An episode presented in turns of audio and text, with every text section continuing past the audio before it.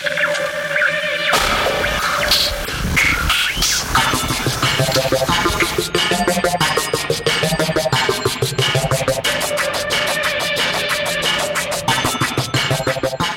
and welcome to Cinema Journal Presents Acamedia, a brand new podcast that offers you an academic perspective on film, television, and other media formats. I'm one of your two hosts. My name is Christine Becker. I'm an associate professor in the Department of Film, Television, Theater at the University of Notre Dame. And I'm Michael Kackman at the University of Texas. Hello, Michael. Welcome to Acamedia. Howdy. We are uh, planning to come to you all once a month. We're going to offer you 30 to 40 minutes of interviews with media studies academics, uh, topic sec- uh, segments about everything from media news to pedagogy to professional development. And essentially, we intend to take you behind the scenes of media studies academia the life, the research, the knowledge, the crippling insecurities and stresses, uh, but also the joys of this life we lead, which we do enjoy this life, don't we, Michael? Oh, absolutely. Um, and so we're going to take you all kinds of places, we hope, in uh, this monthly podcast. Um, before we sh- proceed, we should tell you a little origin story uh, because the name of our podcast is Cinema Journal Presents Acamedia, and there's kind of a story behind every single component of that uh, title. Um, the idea for the podcast came from a Twitter discussion that took place last year, right at this time. There were a few people on Twitter saying they wish there was a media studies podcast, something more expansive, perhaps, than uh, Toby Miller's cultural studies podcast podcast. So I observed this Twitter conversation and you know grew very intrigued at this idea, um, and then created a Google Doc to drum up ideas. Maybe ten people were chiming in then, and they had ten different ideas uh, for formats. Presumably, that list of ideas did not include the the labor or the contributions of any of those ten people, did it?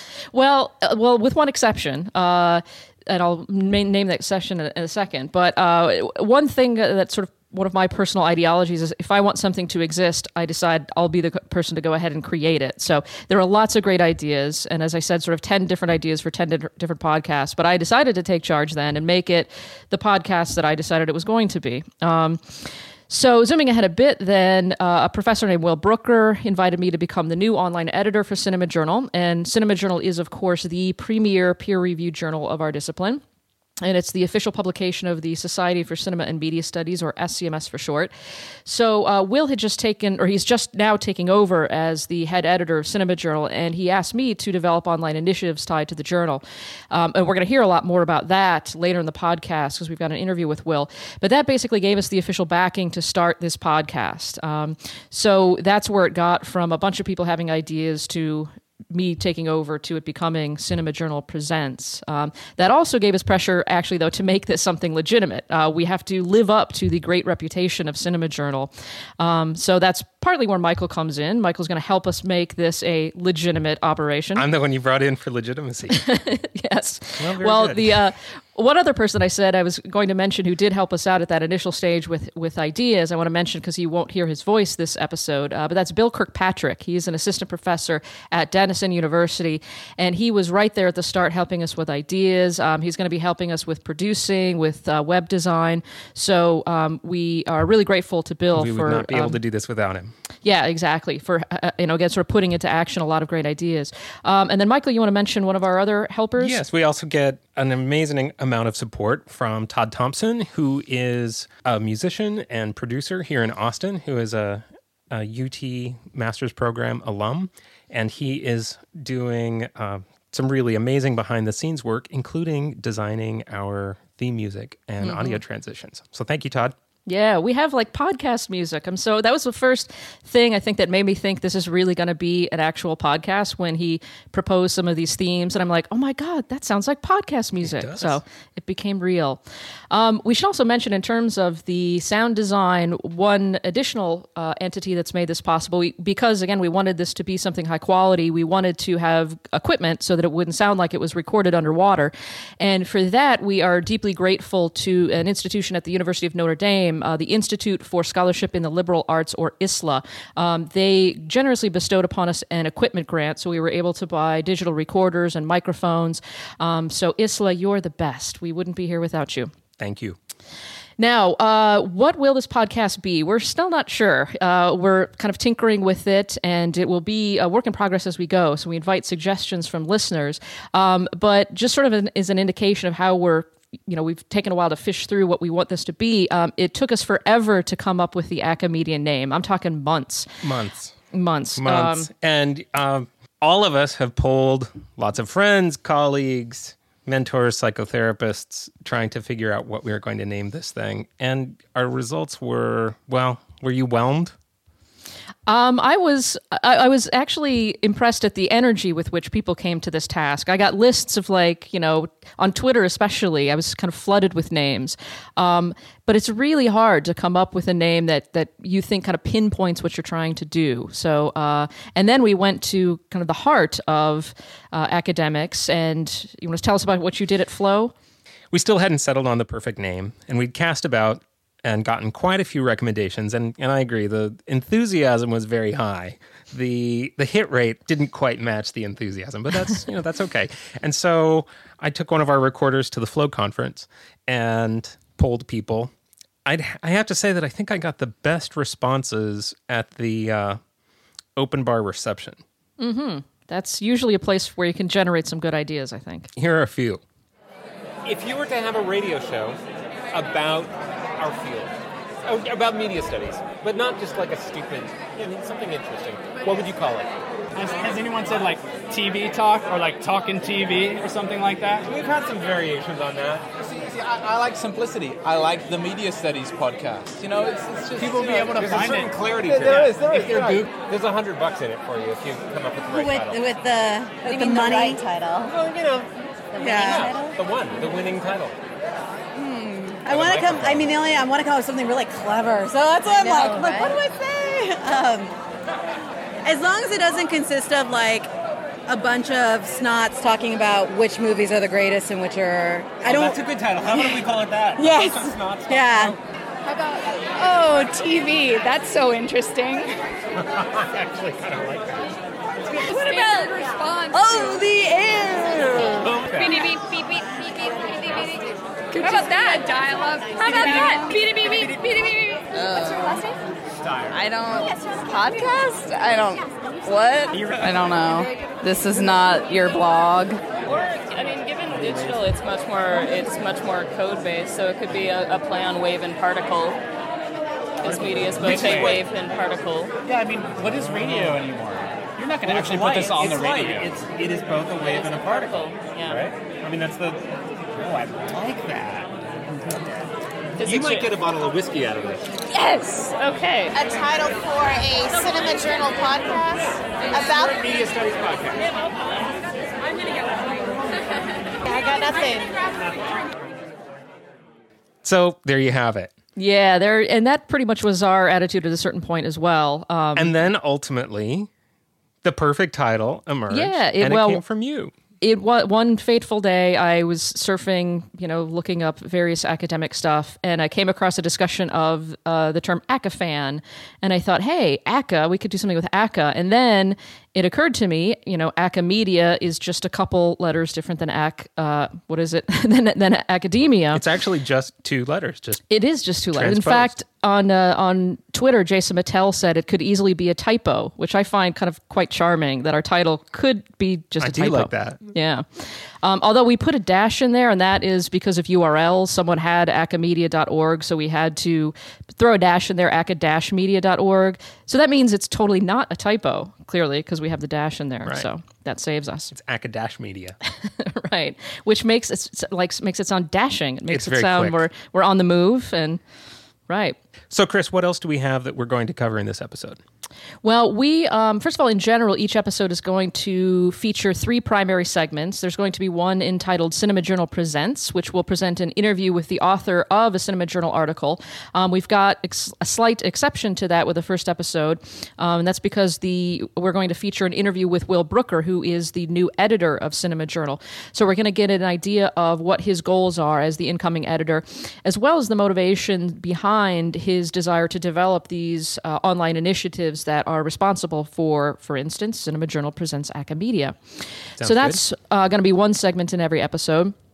Um, then we're going to have two more segments uh, in each episode, rotating across various topics, and we'll have general titles like the Acamedia Perspective, the Acamedia Life, Acamedia on Location, uh, and again, in this two this episode, we've got two uh, versions of the Acamedia on location. You have one of those. I do.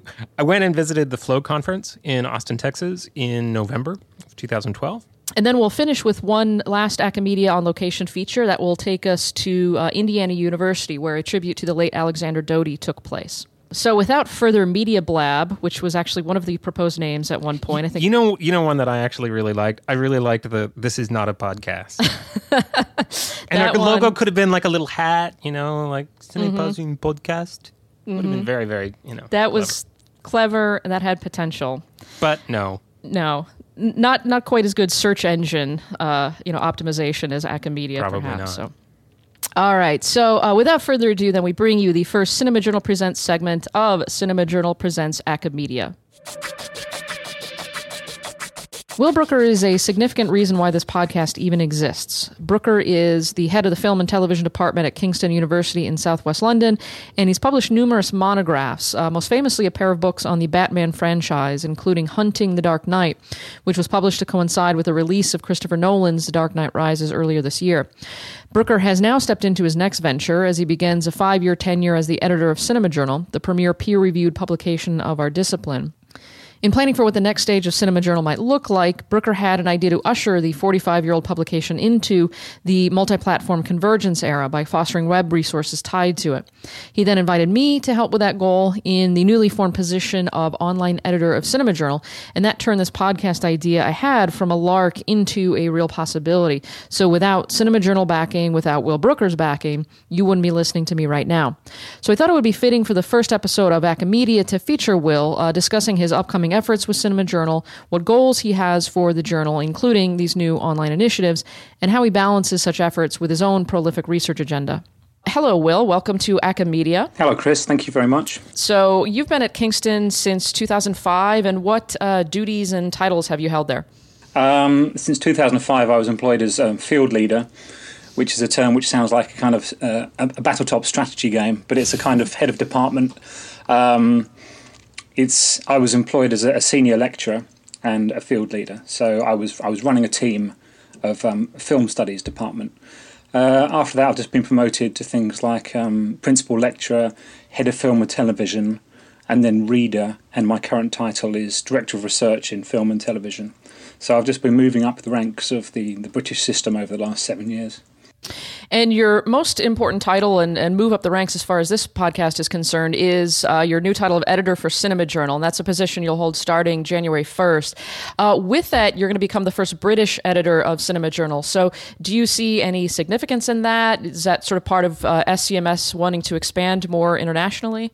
Um, I, if anything, I would think maybe the Britishness would count against me because I'm actually geographically removed from most people in SCMS. SCMS remains a mostly US centred organisation. Um, most of the SCMS exec are based in the United States. The conference is based there.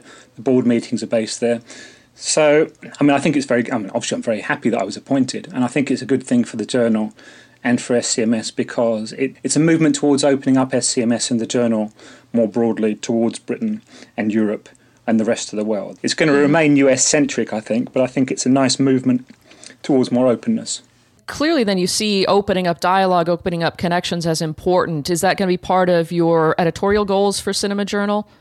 I would say that dialogue is really how I approach academia in general, uh, including the journal. I don't really see the journal as, you know, I, I see the journal as part of what I'm doing as a scholar, really. Uh, the way I approach popular culture and scholarship, and to an extent, I think life and the world, is, is about connections and dialogue and matrices and intersections and how things connect up and how things relate, and things being in a kind of dynamic and a spectrum and in conversation with each other. So um, I think it would be unlikely that the journal wouldn't be affected by my view of how things work. But yeah, certainly, explicitly, I do want the journal to enter into dialogue more. There are various ways we're going to do that, partly through the online editor role. Yeah, you, you um, you've added my new position. I'm the online editor for Cinema Journal, and we're hoping to develop these new online initiatives. So, how do you see those online initiatives then tied to those goals of of dialogue, expansion, and so forth?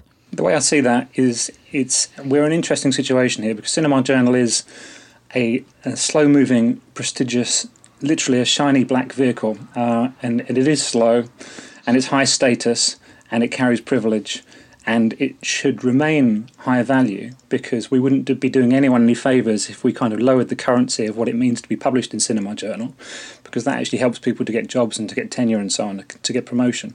So, though I want to make the journal more accessible, um, I want to do that without devaluing the journal at all. So, the way of doing that, I think, is really, again, it's, it's through my approach to popular culture, which is. Um, similar to, to Jonathan Gray's idea about paratext, really. You have the text and then you have the surrounding um, satellites or the, the system of circulating texts. He borrows it from uh, Gerard Genette in his um, work on, on literature. But the idea is that Cinema Journal will be the kind of the key text, the core text. It will remain the core text, and it's slow moving like the sun or whatever. And around it, we have all these faster moving satellites which engage with each other, and they are easier for other people to engage with, and they're easier for other people to reach than getting right through to the main the main hub. And in fact, in our in our meetings about possibilities for the online material, you remarked upon this, you know, sort of uh, you know, a problem we all live with with academic publishing is it's very slow. You know, we submit articles, it takes a very long time. You know, readers need to take a long time to to go through that material, provide feedback, and then simply the p- mechanics of publishing take a long time. One of the values of the online world is I can, you know, I have an idea, I post it, and you know, the next day everybody's reading it. So um, you had this sort of way of thinking about the online materials, a way of turning the downside of the um, slowness of publishing into sort of an advantage online, um, and I think think that's really exciting. For instance, we're going to have Cinema Journal authors write online posts in which they reflect back on their work and where it's gone, so that you know it might might have been maybe two and a half years since they finished off that article, and a lot might have changed, and so they'll get time to sort of then follow up on what they wrote. And I think that's a really promising idea. Yeah, we came up with that idea together. I think we um, we wanted to make a bug into a feature. Effectively, it takes an awful long time between uh, submission to Cinema Journal and, and, possible publication. And inevitably, the research that went into that article happened even before you submitted it. So it's a very long process, and it kind of seems a bit strange sometimes when we're writing about fast moving popular culture. That you know, a TV season could have completely ended. A show could be off the air by the time the thing comes out. So we're going to take advantage of our online dialogue sphere, or whatever we want to call it, to enable people to contribute something like afterthoughts or postscripts, like if I was rewriting this now, what would I add? And of course, because it's online, other people can come along and post comments and the author can reply. So, again, the, the journal remains this kind of quite fixed thing, but we can build a way of talking about the articles uh, into the online network surrounding it. Mm-hmm. One other uh, responsibility you have as editor is to choose your masthead team who you're going to work with, and then the editorial board who's going to be uh, kind of reading through these articles.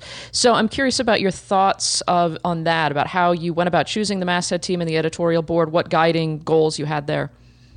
Partly, you choose people that you kind of know, uh, you know, you, you, partly use your instincts. You know, people who are sympathetic, people who come um, recommended by other people, people you've worked with, um, just people that you know you can get along with because you're going to have to work with them very closely, and people that you know you can trust and that you can you can talk to easily. That kind of, you know, just having that sort of engagement and connection, I think is is really really valuable. Um, I also I, I kind of wanted to exercise a gender bias in terms of appointing as many women as I could to the editorial board and to the masthead team, um, simply because I think there has historically been a an imbalance the other way. And I wanted to take advantage of this position where I have a little bit of, of, of power, really, a kind of platform as the editor of this uh, major journal. And I, I, feel it's a useful thing to try and re- redress imbalances where you can. I believe about a third of the um, previous editorial board was women, and we've tried to make that around 50%. We've tried to get up to 50%. Obviously, not appointing people who aren't excellent and aren't up to the task, but it was one of the factors we, we bore in mind that there aren't mm-hmm. enough women in senior positions. Now, you've been on the other end of publishing quite a bit yourself. You're uh, most known for your work on Batman, which has earned you the awesome nickname of Dr. Batman. But you've also published monographs on Star Wars, on Alice in Wonderland. You've done work on video games, other media forms. A lot of academics self identify by medium. We say, I'm a TV scholar, I'm a film scholar, I'm a game scholar, but you're all that and more. So, is that because you're a voracious consumer of all those media? Are you interested in intertextuality? Where do you think that comes from? It could be both of those things. I used to have before. I used to use Twitter a lot and took it more seriously. I, my my descriptor on there was just pop tart because it's like you know I just feel open to popular culture. Um, if I was speaking about an interview or something rather than on Twitter, I would say you know I'm interested in popular narratives and audiences, um, the relationship between historical context. Um, popular stories, the stories we tell, the people who receive them, and the people who, who tell them. So, again, it's like a, a network or a matrix it's the um, relationship between stories and the tellers and the listeners and the time in which they're told, basically. And I guess to a great extent, I'm not. I don't really discriminate about what medium they are told through uh, or what kind of platform. And I think that's partly because stories are told over so many different platforms, particularly at the moment. But I also think in the past, you know, um, the you know the westerns of the early 20th century were also in comics and magazines, and they were based on um, historical journalism, and they were they overspilled into radio and so on. So I think popular stories have been cross-platform for a long time. Actually, it's not just a recent phenomenon. You know, I think that's one great value academia can offer to the study of popular culture and beyond academia and, you know, the popular press and, and particular uh, media historians. There's always a sense, anything new that comes out, there's a sense like, oh, we've never seen anything like this before. And media historians have, you know, a long perspective to look back and say, well, where, you know, there's sort of parallels with this. Here's what we can learn by comparing to how this happened in the past. And I think that's one great value of both having historical scope and having a, a scope beyond just one media media is you can really make sense of a lot of things what are what are happening in a more comprehensive way. Yeah, I do think you have to see how things work in connection with each other, and that also applies to how I see things politically. If I can say something else about the editorial board, in fact, it wasn't just about gender. I also went around all the um, SCMS caucuses. There's the caucus, the um, the African and African American caucus, caucus for class, the queer caucus, the women's caucus, the Latino Latina caucus and asked them um, for recommendations of people they would like to see representing on the board. Because I mean, there's a lot of areas I don't know an awful lot about. You know, I say I spread myself thinly across various media and stories, but there's there's a lot of different areas of um, cinema and um, media studies that I don't know anything about. So I asked the groups that I thought did know more about it to make sure that we do have experts in those areas which I think have probably been historically underrepresented and marginalised. So we can make sure when we do get an excellent essay about African cinema, um, we have someone to recognise it and and that we publish it and we don't have people on the board who you know only know about white European cinema or something.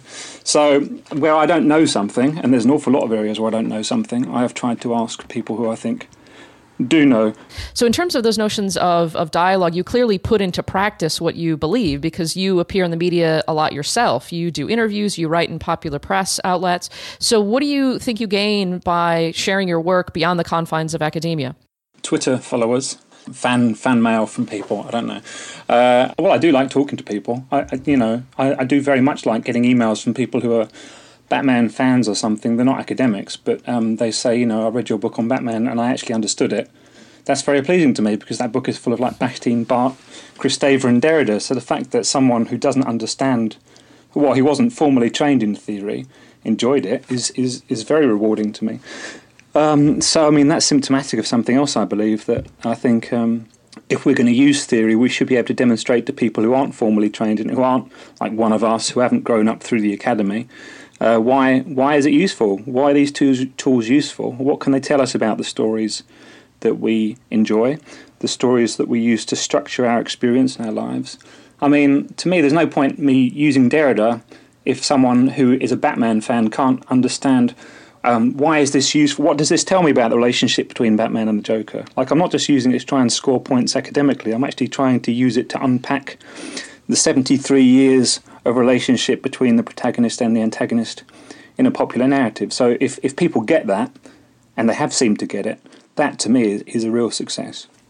You know, that's also, you mentioned Twitter. That's one of the great joys of Twitter for me is that I can have conversations with other scholars and everyone from, you know, senior tenured professors to, to beginning graduate students and, and then journalists and TV fans, and just there's a huge range of people. And it's really gratifying to be able to talk to people about your work and then hear from them, their thoughts on it. It's, you know, that again, that notion of dialogue Twitter is, is really fun for that. I think that's partly what we want to do with Cinema Journal more. In this, I mean, well, Twitter sphere is also a word, isn't it? We'll have to make a word for it. You know, the CJ sphere or something. So again, you've got the journal, but all around it is these different ways of, of talking to the journal. Um, so the in focus sections, which have been running for a long time now, are one of my favourite parts of the journal, are going to be supplemented by um, an in media res forum where the people who contributed to the in focus then curate a clip and encourage dialogue about it. And we've got various ways that we're thinking of um, using our online partners. Uh, conference reports are going to be published online on Antenna and Scope, depending on whether they're US or UK conferences. So, in a way, one thing is it's going to be a lot easier to publish something under the Cinema Journal brand because it's a lot easier to publish something on Antenna and Scope, a, a conference report, than it is to submit something and wait two and a half years to get it published in the in the text journal. We're hoping to do interviews with the authors of the articles on transformative works and cultures. And we're also very excited about the idea of having peer reviewed by the Cinema Journal editorial board um, visual essays, video essays, which we're currently talking to transformative works and cultures about. So there's various ways we're trying to innovate um, the dialogue around the journal. Mm-hmm. And yeah, all these initiatives sound really um, amazing. Um, one last question that um, I'd like to ask you because you are a very prolific scholar yourself, uh, and you're kind of an inspiration as an academic as far as publishing. You teach, a course, at Kingston. Now you're taking on this journal editorship. So, how do you think you're able to balance all these demands? How do you get all that done? I think it's a well. One of the one of the reasons is that I actually I'm, I'm writing about things that I actually enjoy and am interested in. And I think um, it's useful if you actually feel passionate about the things you're writing about academically, then it doesn't feel so much like work. A lot of the stuff I do, you know, I, there's of course we have this other category, you know, the acafan. I'm not sure how I feel about identifying as an acafan, but a lot of the things I do are kind of uh, are kind of based on a fandom or they're related to a fandom. They're related to an enthusiasm that I have for the thing I'm writing about. So it doesn't really feel like I better stop doing the fun stuff now and get on with the writing. I mean, obviously, sometimes the writing is a real chore and you have to force yourself to do it. But you know, you can't really complain if you're reading a Batman comic and taking notes on it, and that's that's your work, that's your job. So um, I, I, guess my line is that um, you know, if you find a, a job that you really enjoy doing, then you're not going to do a day's work. And I sense that you have that same enthusiasm going forth with Cinema Journal. I just sort of sense in your voice sort of real excitement about what the possibilities are for Cinema Journal. Um, so, any final thoughts about that? Things you would want to kind of tell people that they can look forward to in the Will Brooker era of Cinema Journal? Well, firstly, I wouldn't like to call it the Will Brooker era. It's, it's, the, Chris, it's the Chris Becker era as much as anything else. It belongs right. to the it belongs to the masthead team including our brilliant um, assistant editors who have really come through when we were putting together the first issue. Yeah, would you like to name them? Yes, uh, Christine Atchison and, and, Philip Bevin have, uh, have proved real, real troopers working over the holiday season, uh, trying to reformat articles to uh, according to the Chicago Manual of Style. It's been a huge pleasure. I mean, working over Christmas with with um, Anna Froula, my associate editor, and the assistant editors has been. Um, it's been a lot of work, but I've just been blown away by by their commitment and their skill. So, firstly, I mean, all right, my name is I get my name as the editor, but it's a, it's a team thing. It's very much a team thing. There is absolutely no way one person could put together this journal. I've realised that there is no way. I guess the, the, the main message I would like to put across to people around my era of Cinema Journal, we'll see if it comes true, is that there's going to be more ways of engaging with it, more ways of taking part in it, more ways of getting involved, more ways of talking to it because the journal will still be what it's always been at the centre, but there'll just be a more exciting and dynamic surround of other texts around it. Great. Well, I really look forward to seeing how this plays out. I'm very excited to be, uh, you know, able to help it uh, happen, and I also appreciate you taking the time to share all these uh, ideas and thoughts with us. Well, that's a great pleasure. Thank you very much. All right. Thank you, Will.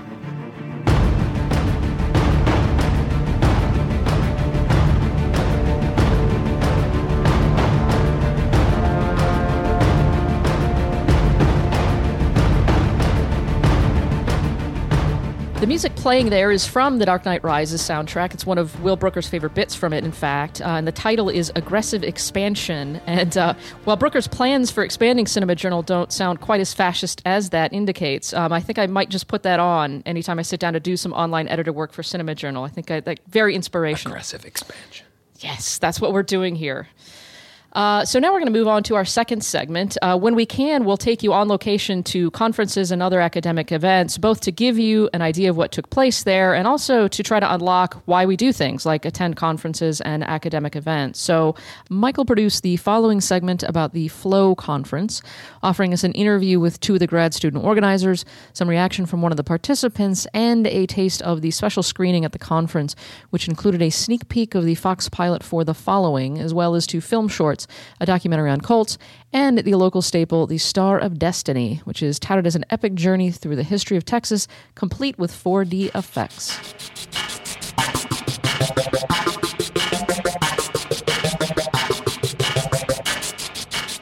I'm speaking with Katie Lausch and Colleen Montgomery, two of the organizers of the 2012 Flow Conference. Welcome. Thank, Thank you. you.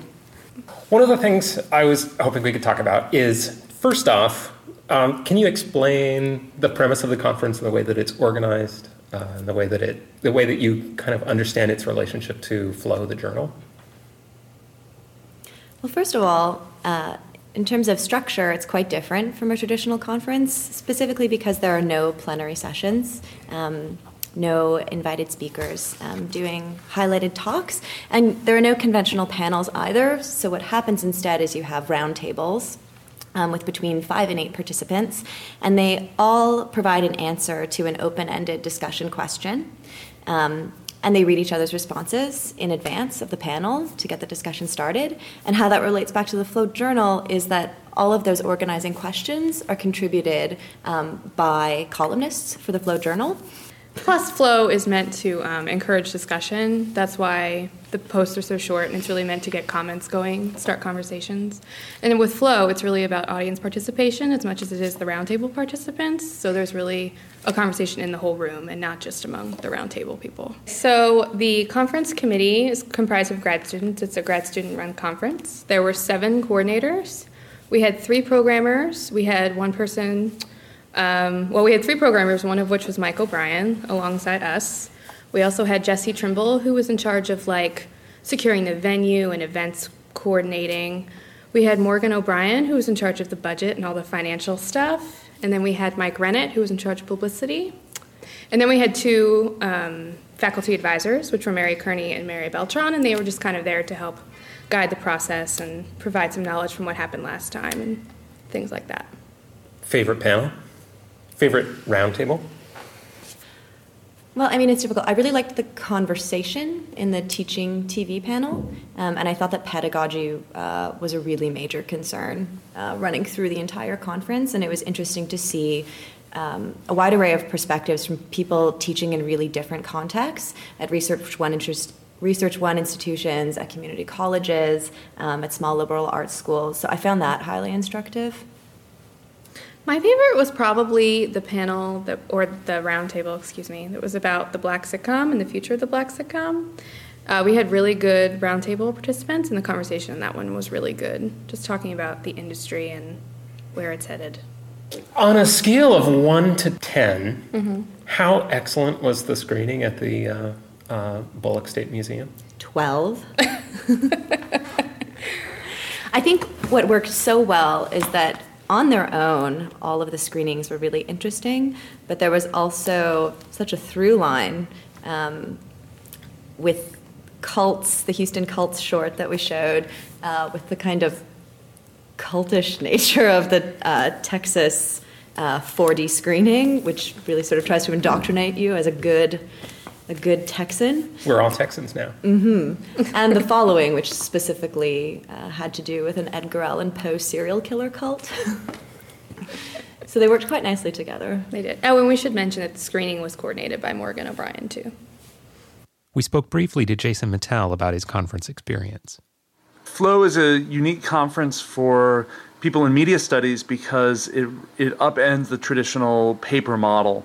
And instead of having people read things, we actually read things in advance to be able to see what people have to say. And then the entire time is dedicated toward conversation. And I think that it was one of the first conferences to really change those dynamics. And now there's a whole movement of unconferences and more workshop driven conferences. And I think that that's Flow is very much part of that and has evolved to sort of serve that place within media studies. Jason, you were a participant on the teaching roundtable, and it seemed to be especially engaging. What do you think that is? I think one of the main reasons is because so many people spend the majority of their academic time teaching, but when you go to conferences, you almost never talk about teaching. You almost never talk about the practical things that you're doing, but instead are focused on questions of research, which is very important. But there's really a place to talk about the practical. And you know, SCMS has hosted teaching workshops for a number of years, um, and those always are very um, positive and exciting conversations. So I think having something specifically within the flow format where conversation is uh, foregrounded around teaching, which is obviously a conversational and an interactive practice itself, really uh, they came together quite well. The conference screenings really were an inspired bit of madness. Dating back to the first conference in 2006, Flow has featured a number of sneak premieres of new shows. Previous conferences included premieres of The Short Lived Traveler and Lone Star, as well as some fantastic rarities from the Peabody Archives, and 515 an hour, the unaired pilot that Rick Linklater created for HBO. And now that Flow's screenings are conducted in the 4D screening room of the Texas State History Museum, every year they include the Star of Destiny short film. A multimedia extravaganza complete with an immersive hurricane and vicious rattlesnakes, Star of Destiny is a highlight of every Texas grade schooler's pilgrimage to Austin. Narrated by a 10 foot tall Sam Houston, You'll hear a small taste of it at the end of this segment. It's too early to say whether the following, Fox's new serial killer cult drama, will be a hit or whether it will follow in the footsteps of some of the less than successful pilots Flow has aired in the past. Nonetheless, the show occupies at least two subgenres that are worth further study, perhaps by an enterprising SCMS member casting about for a paper topic. The first I refer to, of course, is the tendency toward overcooked representations of college professors as alternately delusional, imperious, daft, and diabolical. There are plenty of those to choose from. The second, which is even more fun, is an even smaller subgenre, that of the murderous professor, so consumed by the literary world he studies that he seeks to replicate it in real life. I'm not quite sure why it takes a forensic genius to identify traces of Poe's most obvious and widely read short stories in these crimes, but, well, that's TV. Joe Carroll was obsessed with the Romantic period. His lectures consisted of Thoreau, Emerson, in particular his hero, Edgar Allan Poe. And like Poe, he believed in the insanity of art that it had to be felt. He didn't just eviscerate 14 female students. He was making art. He cut out his victim's eyes as a nod to his favorite works of Poe, The Telltale Heart and The Black Cat. See, Poe believed the eyes are our identity, windows to our soul. Classify him as a Epicurus would be too simplistic. For more information about past and future Flow conferences, including roundtable questions and position papers, visit them at flowtv.org.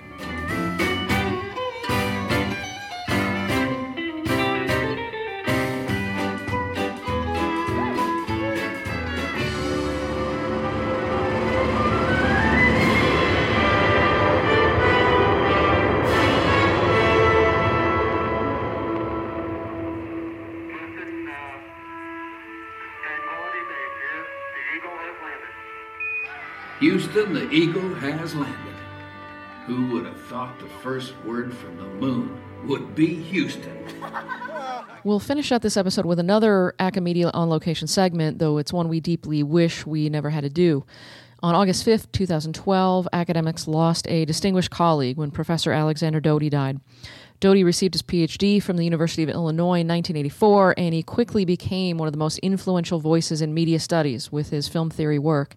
His 1993 book, Making Things Perfectly Queer, was a landmark publication for queer studies, and his 2000 monograph, Flaming Classics Queering the Film Canon, is just an outright great read.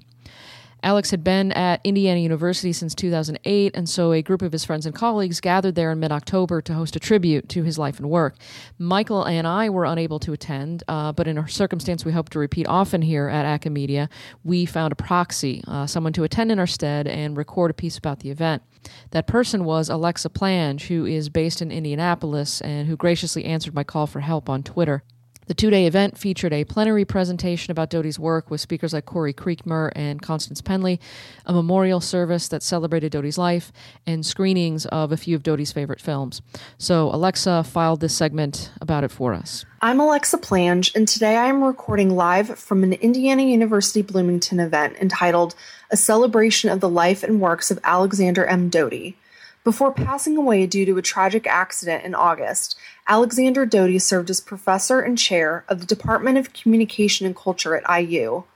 A pioneer in the field of queer media studies, Doty was passionate about gay, bisexual, transgender, and feminist film theory, teaching and writing several books on the important subjects given that one of his many contributions to film scholarship involved conducting interviews with film directors for IU Cinema's own podcast, it is only fitting that we honor Alexander Doty by capturing his legacy by way of one of his favorite communicative mediums.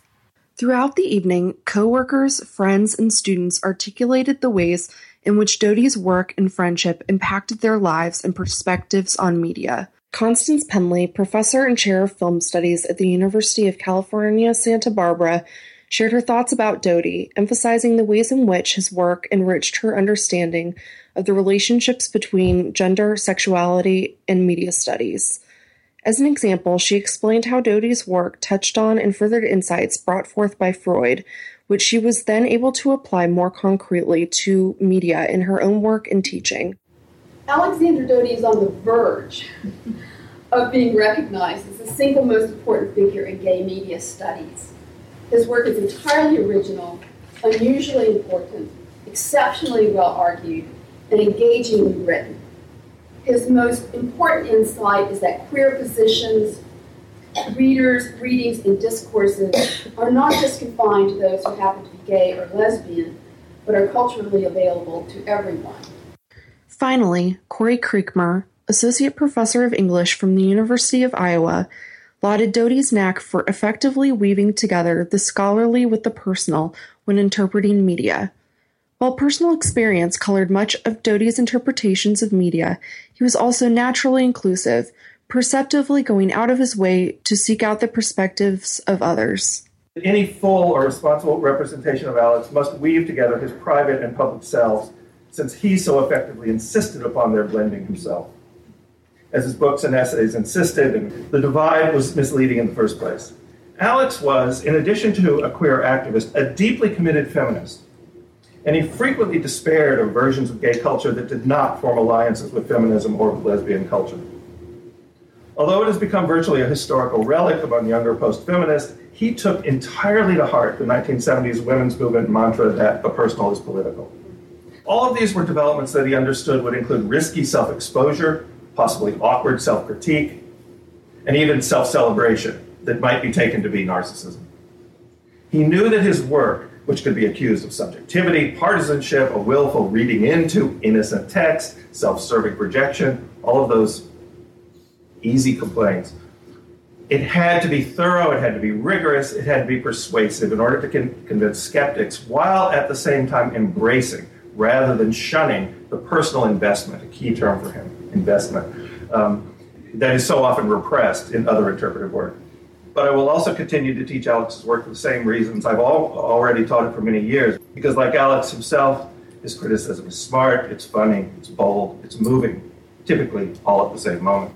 This well orchestrated tribute to Alexander Doty, put together by his friends and colleagues, demonstrated the man's irreplaceable impact on media studies, particularly in the field of queer studies.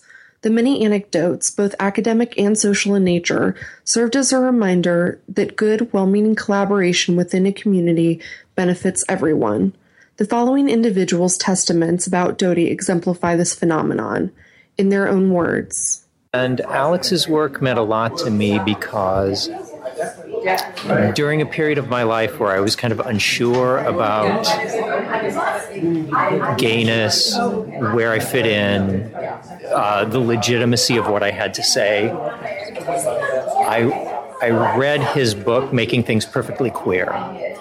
And in the introductory essay, he says something to the effect of queer readings of popular culture are not wishful thinking, they're not extreme, they're not off the wall, they're legitimate. And reading that made me realize I could have something to say as well. Um, one of the things that I keep going back to about Alex's work is how much it inspired me to not be embarrassed to inflect my own sense of my own personal history mm. in, in, writing. And I think he celebrated that. And he actually, as people were just saying in the, in the um, presentation today, that he, he struggled with that, you know, openly in the, the materials that he wrote um, in his books and in his essays. And um, I know that I'm not the only one that was inspired by that because it was a lot. It was a risk for him to do it, and it's a risk for a lot of people who are doing dissertations, or it was when I did mine, hmm. to even interject some kind of a personalized eye into the okay. whole struggle. Yeah. And, um, but I, he gave me the courage to do that, or he, he, made it. He made it not only seem like it was something good to do, but something important to do. Hmm. So that meant a lot to me. My second year deciding to teach the introduction to queer cinema course that I that I'd put on the books, I decided to teach uh, Flaming the Classics, and my vivid memory of. Um, uh, coming to that text for the second time, I'd read it as a graduate student and was profoundly um, shaken by it and thought it was just the the most prescient, profound way of rethinking cinema and how to watch it and who's in the audience. Mm. Um, and when I came to it and reread it uh, and thought about presenting it to undergraduates, I thought, oh, I wonder if this is going to be too much for them to, to, to challenge their favorite, their, their childhood favorites. And sure enough, um, I remember they read the essay on Gentlemen Prefer Blondes, and I had a number of students who just rose up in in a, a huff and said, "This is too much. Um, this is just this is just reading reading too deeply into these texts." And then one student stood up, who turned out was uh, gay. One student stood up and he said, "Strangely, this really rings familiar to me." And I'll never forget the impact both of that work professionally on me and personally on that student. And certainly it spoke to me personally to see um, writing scholarship that could be so deeply challenging and compassionate at the same time, um, and aware that it might need to coax uh, a reader to a position. Um, and so that day, that student really had everything he needed to convince his peers that, that there was no such thing as reading too deeply into a text. Clearly, Alexander Doty may no longer be with us, but his legacy lives on. Thanks to his work, colleagues, students, and friends, his passion and academic contributions will continue to reverberate for years to come. In addition to my sense that the world probably will be spinning more slowly without Alex, I recently realized that I have vivid memories of certain films, even of the specific days on which, or the cinemas in which I saw them, that are so vivid precisely because I saw them without. But I'm no physical culture fan. Ain't there anyone here for love, sweet love? Ain't there anyone? Ain't there anyone? Ain't there anyone, anyone, anyone, anyone?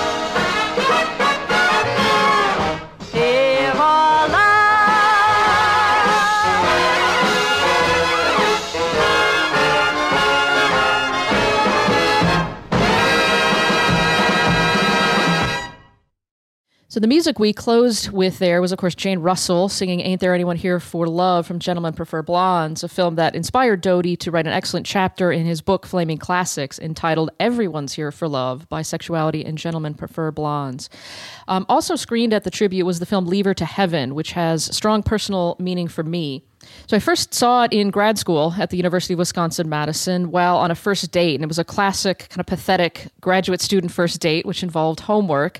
Um, we were assigned to watch Leave Her to Heaven for Lea Jacobs' melodrama class. And it's a film noir melodrama starring Gene Tierney. She plays, of course, a rather unstable woman in both film noir and melodrama style. If you're going to put them together, she's got to be pretty unstable. And she falls in love with Cornel Wilde's character and grows pathologically possessive of him. Of course she does. Yes, and she basically kills off everyone she doesn't want to have to share him with, Of course she does. uh, including, most tragically, his physically disabled brother. Yeah, well. So, uh, in the film's most infamous scene, Tierney takes this young uh, teenager out swimming in the middle of a lake. Um, even though he's not fully physically capable uh, of it. Plus, for God's sake, he just had a big lunch and he's What now swimming less than 30 minutes later. So, uh, we're going to play the scene for you to set the stage and let you imagine this. Um, so, picture Gene Tierney rowing out in a rowboat while a young teenage uh, disabled boy who just had a big lunch goes swimming. Are you all right? I'm a little winded. I had a kink in my side, but it's gone now. Better float for a while. Yeah.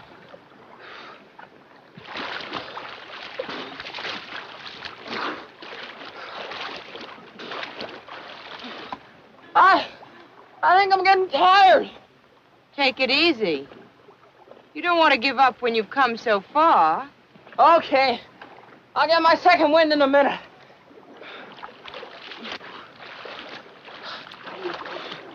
Oh. Oh, wa- water's cold.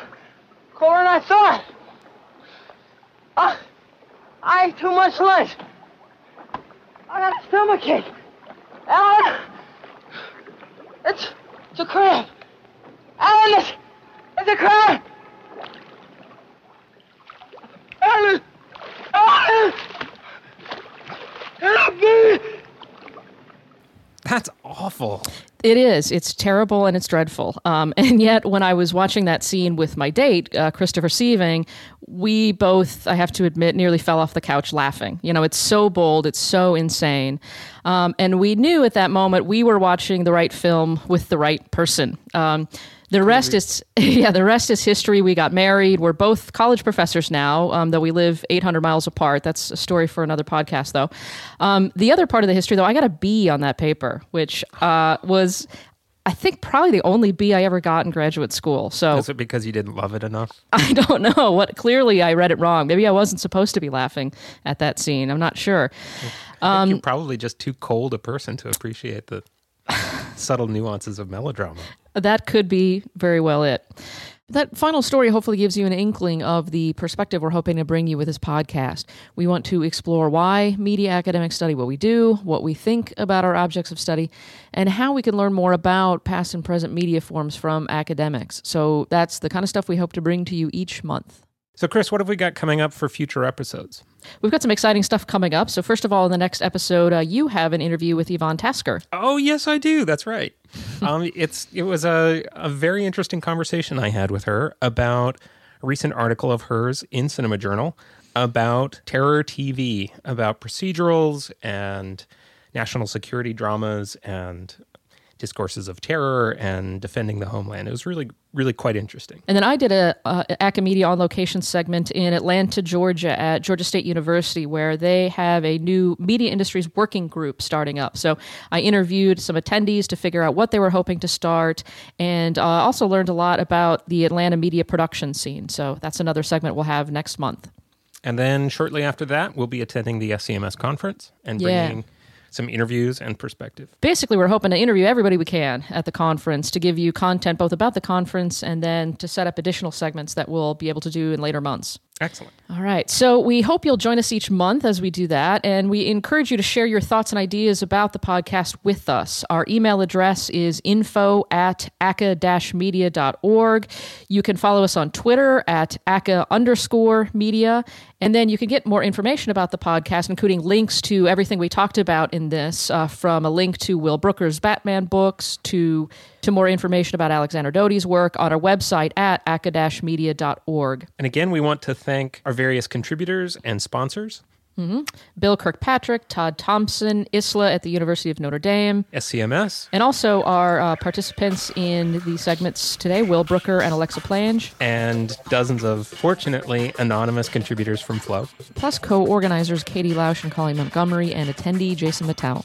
I think we had some fun here, Michael, and I look forward to doing this again next month. Excellent. ID2. All right. Bye bye.